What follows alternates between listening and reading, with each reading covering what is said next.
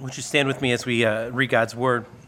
We're going to be uh, reading from Luke chapter 12, verses 13 through 21. And uh, Pastor Bruce is going to be concluding a series uh, on stewardship today. He's going to teach us about the hazards of greed through the parable of the rich fool. And uh, again, it's Luke 20, uh, excuse me, Luke 12, verses 13 through 21, which is page 599 in your Pew Bible.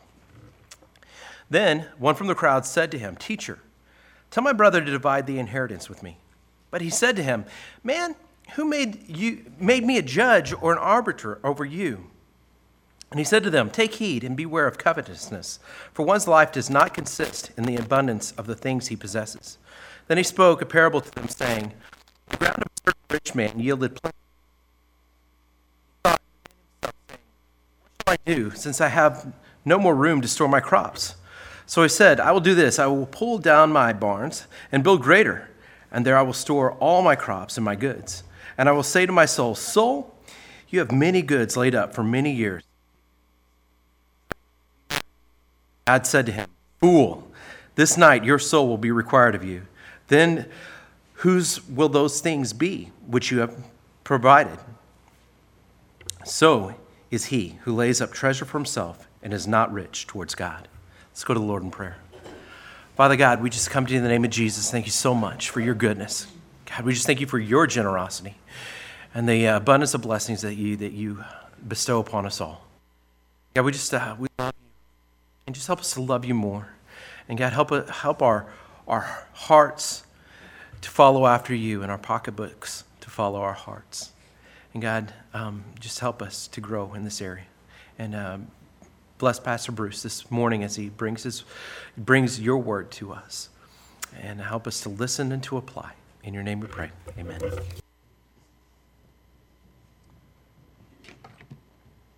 Well, today we are concluding our stewardship series that we've been in for the month of January that we're calling the generosity paradox. And this morning, let me just be upfront with you. We are going to talk about a subject matter that all of us struggle with, and yet very few of us are willing and ready to admit to.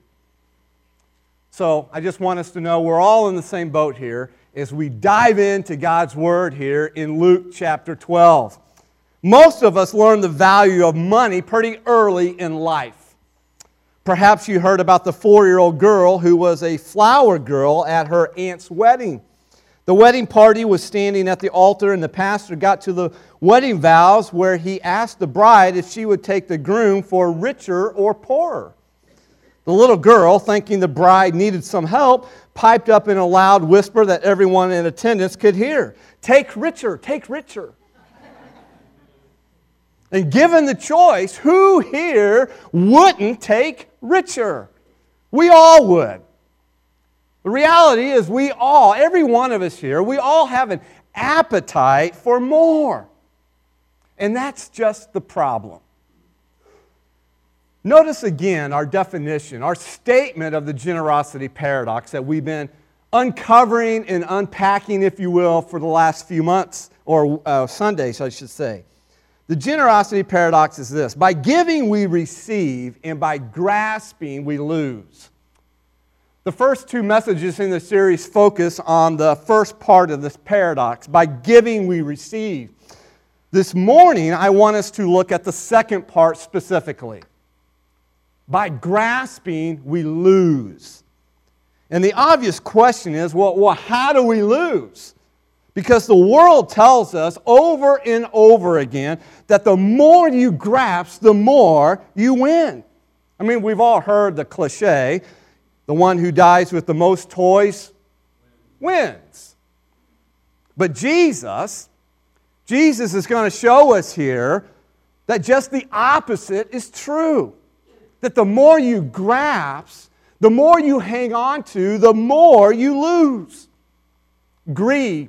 Greed has the potential to, to destroy your life. It has the potential to actually destroy your relationships with other people as well as keep you from even preparing for your eternity. This is the hazard of greed. Greed is hazard to, hazardous to one's health. By grasping, you lose. John Grisham's novel, The Testament, opens with the dying words of a man who will soon be parted from all his money. And here are his last thoughts on earth. Day, even the last hour now, I am an old man, lonely and unloved, sick and hurting and tired of living. I am ready for the hereafter. It has to be better than this. My assets exceed $11 billion. I own silver in Nevada, and copper in Montana, and coffee in Kenya, and coal in Angola, and rubber in Malaysia, and natural gas in Texas, and crude oil in, in Indonesia, and steel in China. My companies own companies. My money is the root of my misery, though. I had three families, three ex wives who bore seven children, six of whom are still alive and doing all they can to torment me. I am estranged from all the wives and all the children. They're gathering here today because I am dying and it's time to divide the money. Whether rich or poor, this is how life always ends. With the dead leaving it all behind and the living dividing whatever is left. Yet the living are not always satisfied with the way things get divided. And this was certainly true in the, for the man in the crowd that day when Jesus was preaching the Sermon on the Mount, who said to Jesus, Teacher or Rabbi, tell my brother to divide the inheritance with me. So, what we have here in this chapter of Luke chapter 12, I mean, of Luke, is a brother who is grasping and specifically, he's grasping for his inheritance. But instead, he's about to get a wake up call on the hazard of greed from Jesus. Now, if truth be told, we all need to hear this wake up call on the hazard of greed. And so I want us, and I pray, I hope, that you will open your heart this morning to what Jesus says to us here in Luke chapter 12. Number one, I want you to notice the selfish request made by a brother. Notice the selfish request here made by this brother. The situation is all too familiar. A father has died, and now two sons were squabbling over the money he has left behind.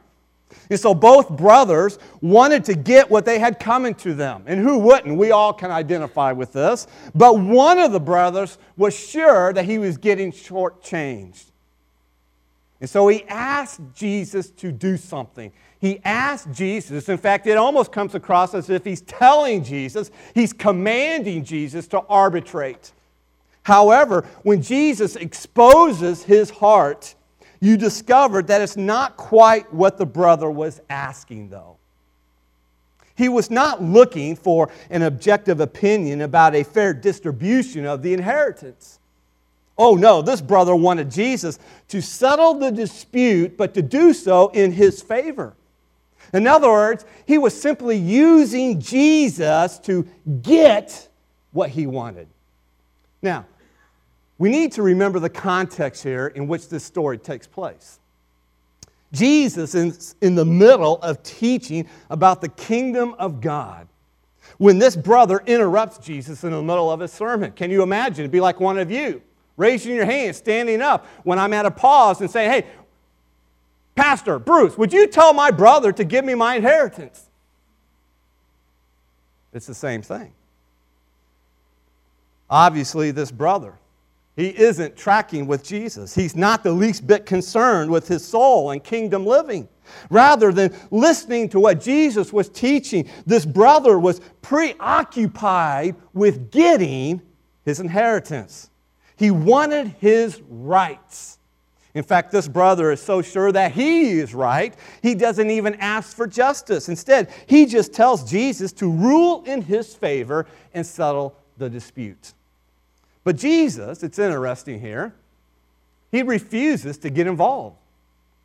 In fact, Jesus kind of just brushes him off when he replies here in verse 14 Man, who made me a judge or an arbiter over you. Now that seems harsh. It seems rather harsh until you begin to understand that Jesus was focused on his calling. See, Jesus did not come as a justice of the peace to settle mundane disputes like this. Yes, one day, believe me, one day, and we look forward to that day as Christ followers. One day, Jesus will stand in judgment over everyone and everything. But that day has not come yet. And so during Jesus' earthly ministry here on this earth, here, which was redundant, I don't know why I said that. You can laugh, that's fine. During Jesus' earthly ministry, it was not his calling to resolve these kind of disputes. In fact, the reason why, another reason why, is because the nation of Israel itself, they had a legal system for settling such disputes. So Jesus is focused on his purpose, his mission here. It was not Jesus' place to decide who got what, but to challenge people, even as he's doing for us here this morning, about their ultimate priorities in life. As one Bible scholar writes, Jesus was not showing indifference to the claims of legal justice, but was insisting that there is a greater gain than getting an inheritance and a greater loss than losing it. In other words, he is challenging this brother. He's challenging the crowd that's there that day, and he's challenging us, and he's warning us with the hazard of greed. By grasping, you lose. Jesus did not give this brother what he wanted, but he does take the opportunity to give this brother what he needed. Instead of settling the dispute, Jesus responded to this brother's selfish request by giving him and us a very sober warning. Heed the sober warning given by Jesus. Point number two here. Jesus gives a warning about how hazardous this inheritance is. Jesus says in verse 15, look at it with me again. He tells this brother, Take heed and beware of covetousness. Or, as the NIV says, watch out. Be on your guard against all kinds of greed. Why? Because according to Jesus in the rest of verse 15, for one's life does not consist in the abundance of things he possesses. You see, Jesus, he's looking at this brother. He's uncovering his heart. He's exposing this man's heart before this crowd. And he sees this brother losing his grip on his portion of the inheritance. And he sees in him some evidence that the hazard of greed is deceiving him. This is why Jesus refers to the deceitfulness of riches in Matthew 13 22. This inheritance, it was lying to his brother. This is why greed is so hazardous. It lies to us, it tries to deceive us. So, what was it saying? Well, it was saying, if you lose me, it was telling this brother here, if you lose me, you lose a very large part of your life. I, I, the inheritance, I will make you more happy and more secure. And that is the lie of greed. Notice this in your notes. The lie is very common, and yet we are deceived by it. We believe it. Having more money and more things will make me more happy and more secure. That is the lies of greed. The idea that having more money and more things will make me more happy and more secure is a cruel hoax. And so Jesus warns us all to be on guard against this very lie here, to be on guard against all kinds of greed. In fact, it's interesting, the Greek word here for greed has to do with excess or abundance. It refers to the attitude of always wanting more and more and more beyond what we even need. And the problem is, a greedy heart is never satisfied. One author describes it this way Greed is a, a fat demon with a small mouth, and whatever you feed it is he never enough. King Solomon says in Ecclesiastes 5:10, whoever loves money never has enough. Whoever loves wealth is never satisfied with their income. And that is why Jesus did not give this brother his inheritance. Jesus knew it would ultimately, it would not, the inheritance not satisfy his real need. Which is why Paul tells people like us, the rich, if you will, in 1 Timothy 6 18 through 19. We, they are to do good, to be rich in good works, to be generous and ready to share, thus storing up treasure for themselves as a good foundation for the future, so that they may take hold of that which is truly life, Paul says. In other words, don't be deceived by the lies of greed that woo you with the words, having more money and having more things will make you more happy and more secure. And that is also why Jesus tells us to be content with what we have and not coveting what God has not given. But this, this requires constant vigilance. When Jesus tells us to take heed, he's telling us to, to watch out, to be on guard. In other words, Jesus is telling us that there is a real danger here and that we need to watch out for the hazard of greed. As many of you know, my family and I, we, we enjoy going to the Colorado frequently, several times a year to go snow skiing out there. And one of the biggest hazards in the mountains when you snow, go snow skiing and jack snowboards is avalanche, avalanches. This year in particular, because uh, the Rockies have had just a, a, huge amount of snow, they've had several avalanches. And, and lo and behold, it never fails. Every year, they do try to do a great job of communicating and educating the public, like myself, on the dangers and the hazards of, of an avalanche. Uh, and if you go to the ski resorts, they, they have ski patrol that monitors and, and you have avalanche control, but a lot of skiers go backcountry skiing outside of the, the parameters in which ski patrol monitors and, and tries to control the avalanches. And so these backcountry skiers, it never fails, every year, numerous skiers and snowboarders are killed in avalanches, despite the dangers, the hazards. And one of the reasons is because they don't think it'll happen to them. And somewhat, we are no different. We don't think this hazard affects us. And yet, Jesus is telling us beware, watch out. This is real. This is hazardous to your health. And to drive home this warning about the hazard of greed, Jesus tells us a parable about a rich man who was grasping for more, only to find out by grasping you lose. So, hear. Hear with your ears, but more importantly, hear with your heart the solemn parable told to the crowd. Let's read this parable of the rich farmer who Jesus describes as a fool. Listen again to what Jesus says, beginning in verse 16. Look at it. Then Jesus spoke a parable to them, saying, The ground of a certain rich man yielded plentifully. And he thought within himself, saying, Oh, what shall I do since I have no room to store my crops? And so he said, Oh, I will do this. I will pull down my barns and build greater. And there I will store all my crops and my goods. And I will say to my soul, Soul, you have many goods laid up for many years. Take your ease, eat, drink, and be merry. But notice what God says to him in verse 20 You fool, this night your soul will be required of you. And then whose will those things be which you have provided?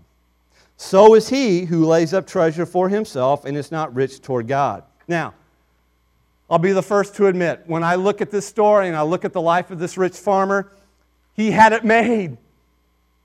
On the outside looking in, he had it made. He had everything that this world had to offer. He had a lot of money, he had good food and fine wine, with plenty of time to enjoy them. Or so he thought. His riches were getting richer. He had just harvested a bountiful crop. In fact, his biggest problem in life, get this, was now storage. He said to himself, almost as if he's whining about it, What shall I do? I have nowhere to store my crops. Bill, don't you wish you had that problem?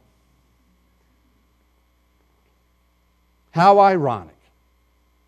The man kept accumulating more and more until finally he did not have enough space to keep it all. Now, let me just say, let's all understand that this man is not condemned by Jesus here because he was prosperous or because he enjoyed the blessings and benefits of his prosperity. That is not why Jesus condemned him.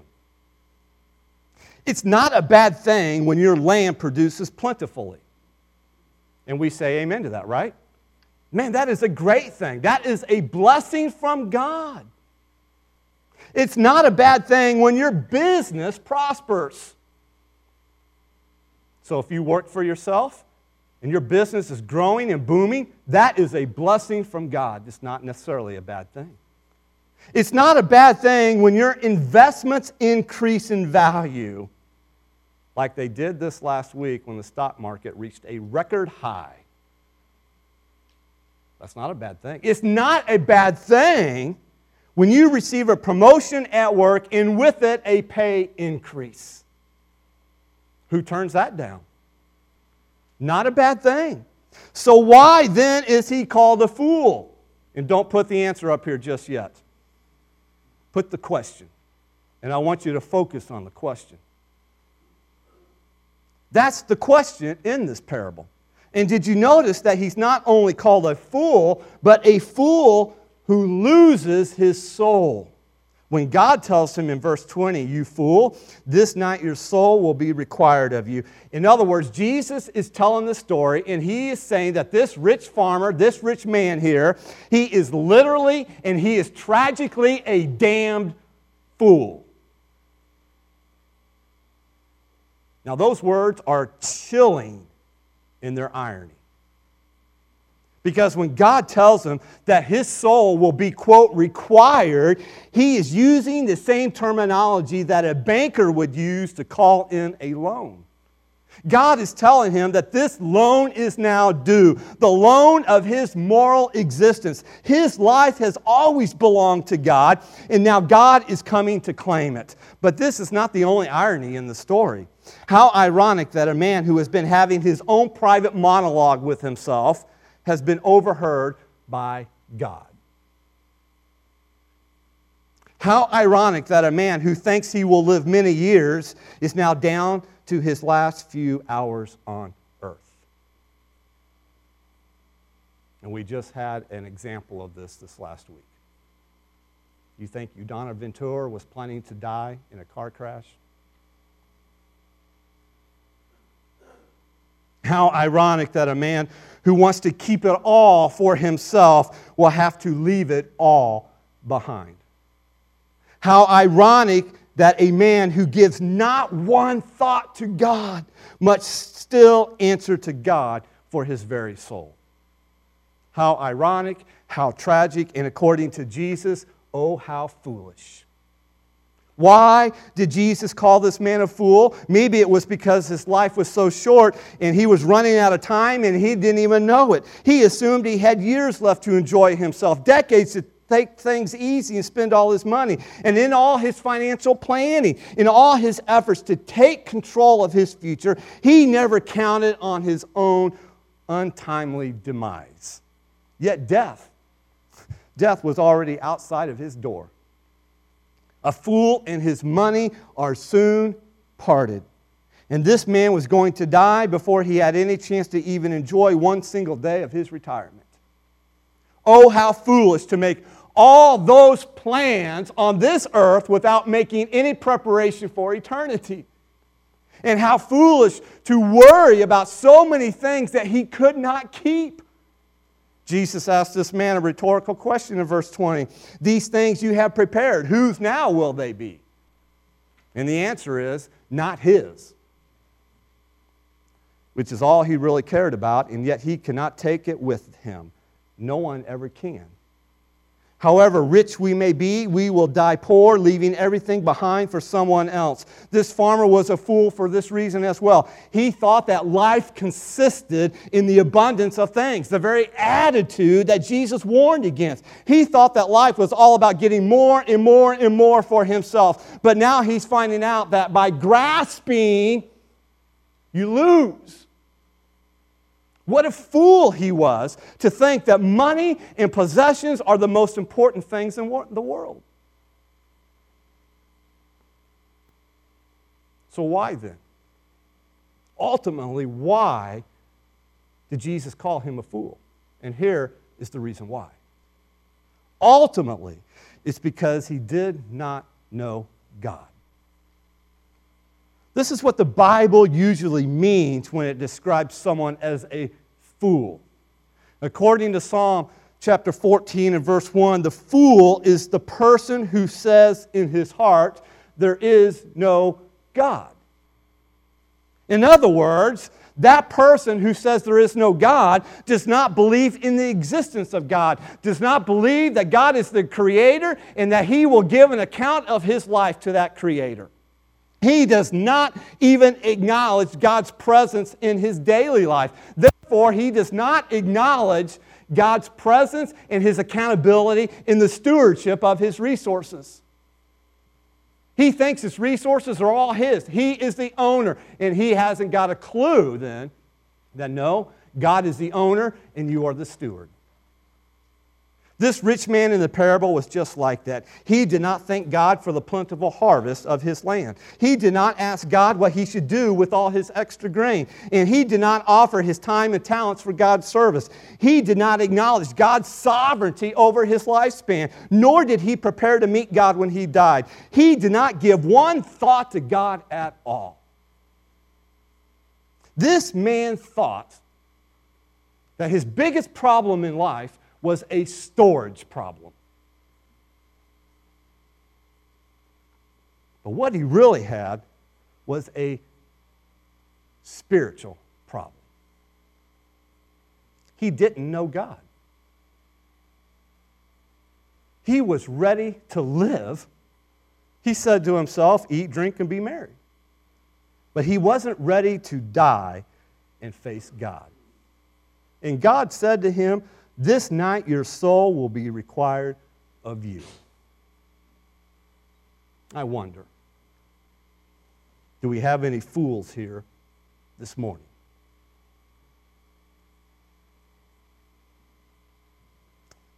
Which brings us to the climax of the story that Jesus tells here. And that is to apply Jesus' point to your life. Take what he says and apply it to you. So, what is Jesus' point that we should apply to our lives? Well, the practical point of the parable is very simple it's this don't be a fool. That's the point of the parable that Jesus told. He is warning us and he is telling us don't be a fool. Don't be the kind of fool who lays up treasure for himself and is not rich toward God. Here's how Jesus applies the parable in verse 21. He says, So is he. In other words, you're just like this rich man, this fool. So is he who lays up treasure for himself, like this rich man did, and is not rich toward God. What Jesus says here is for everyone, whether you are rich or whether you consider yourself poor. Doesn't matter what your income is, doesn't matter what your bank account is. Nothing is said here about what we have or how much we make. Having or not having treasure is not the issue here. The issue is our attitude. The issue is our actions about what we do have, about what God has blessed us with, and what are we doing with what God has given us. Some people, they take what God has given them and they use it to lay up treasures for themselves. But they are not rich toward God. And Jesus, if he was here this morning to speak into your ear, he would whisper to you, You're a fool. And like the fool in this parable, they live for money and all the things that money can buy. Their goal is getting things for themselves. And if that is what they want, then that is all they will ever get. They will never gain the pleasures that come from knowing God or the treasures of eternal life. Jesus, here in this story, he is calling us away from that. He is calling us away from such poverty of soul to be rich toward God. God has lavished us with his gifts of creation. And who here doesn't enjoy the gifts of his creation? food, clothing, shelter, and millions of other material blessings. But more than that, God has lavished us with the gifts of His saving grace through Jesus Christ, such as the forgiveness of our sins, the freedom from our guilt, and the hope of eternal life. And now we have a choice to make. Will we lay up treasures for ourselves or will we be rich toward God? So, what does it mean then to be, quote, rich toward God? Well, we can answer this question by the very meaning or because Jesus, he's contrasting this in verse 21. And so you understand what that means by the contrast here. Being rich toward God is the opposite of laying up earthly treasures for yourself. Being rich toward God is the opposite of treating yourself as though it were made for things and not for God. Being rich toward God is the opposite of acting as if life consists in the abundance of possessions and not in the abundance of knowing God. In other words, being rich towards God, therefore, it means laying up treasures in heaven. It's counting God as greater riches than anything on earth. It's using the blessings that God has given us, the earthly riches of our life, to show how much we actually value God more than those riches here on earth. This is what the rich farmer failed to do. And the result was he was a fool who lost his soul. This is the hazard of greed. By grasping, we lose. Again, the issue isn't that the man's fields prospered. The issue isn't that he had a lot of grain. The issue is that God was not his supreme treasure of his life. Former pastor, he's now still an author, John Piper, puts it this way If God had been his treasure, what would have he done differently? Instead of saying, Soul, you have ample goods laid up for many years, relax, eat, drink, and be merry, he would have said something like, God, this is all yours. You have made my fields prosper. Show me how to express with my riches that you are my treasure, and the riches are not. I want the fullest blessing of giving because you taught me, Lord, it is more blessed to give than to receive. Jesus is warning us here. His warning is about the hazards of greed. Greed is hazardous to your health. Jesus says, Watch out. Be on your guard against all kinds of greed. So, let me share with you three ways to actually guard against the hazards of greed. Number one, value supremely Jesus above all earthly things. You say, what does that look like? Well, the Apostle Paul is our example here. Let me read you his own words, his testimony in Philippians 3, verse 8. He says, I count everything as loss because of the surpassing worth of knowing Christ Jesus my Lord. For his sake, I have suffered the loss of all things and count them as rubbish in order that I may gain Christ and be found in him. So, value supremely Jesus above all earthly things. Number two, trust completely in God's promises to meet all your needs. Consider these promises in God's word. Philippians 4:19 says, "My God will supply every need of yours according to his riches and glory in Christ Jesus." Now he doesn't say every want, but every need. 2 Corinthians 9:8, another promise of God, says, "God is able to bless you abundantly." So that in all things, at all times, having all that you need, you will abound in every good work. Another promise that comes from Jesus, Matthew 6 33. But seek first the kingdom of God. In other words, treasure God supremely above all the earthly things. Seek first the kingdom of God and his righteousness, and all these things shall be added to you. A third way to guard against the hazard of greed is to give generously and regularly to support the mission and ministry of God's church. The opposite of greed is what? Generosity. So, one of the surest ways to guard against greed is to give generously to the Lord through His church. And perhaps you may ask, well, how much should I give? My answer to you would be to start with the Old Testament standard of 10% and to build on that. It's a great place to start. Whatever you decide to give, because as we learned last Sunday, giving is a decision that you must make. You must choose. You must decide in your heart, as God prospers, you, what you are going to give. So, whatever you decide to give, I would encourage you to give regularly, give generously, and to remember the generosity paradox. And what does the paradox say? By giving, we what? Receive. By grasping, we lose. Now, we began this morning with a scene from John Grisham's novel, The Testament. Perhaps one or two of you are wondering, well, how does it end? In which a dying billionaire dies unloved, but not alone. Greedy relatives have now gathered around his bedside, hoping for their share of his massive inheritance. But the book has a surprise ending.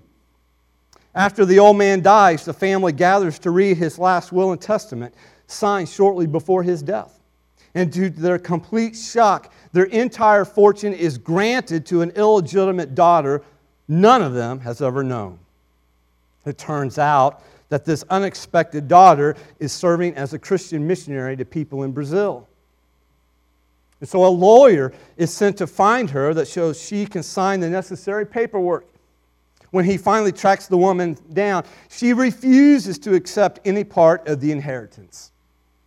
And the lawyer, as you might imagine, is quite dumbfounded because, from his perspective, life consists in the abundance of one's possessions.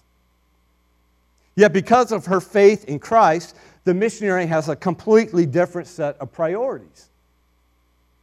She says, You worship money. You're part of a culture where everything is measured by money, it's your religion.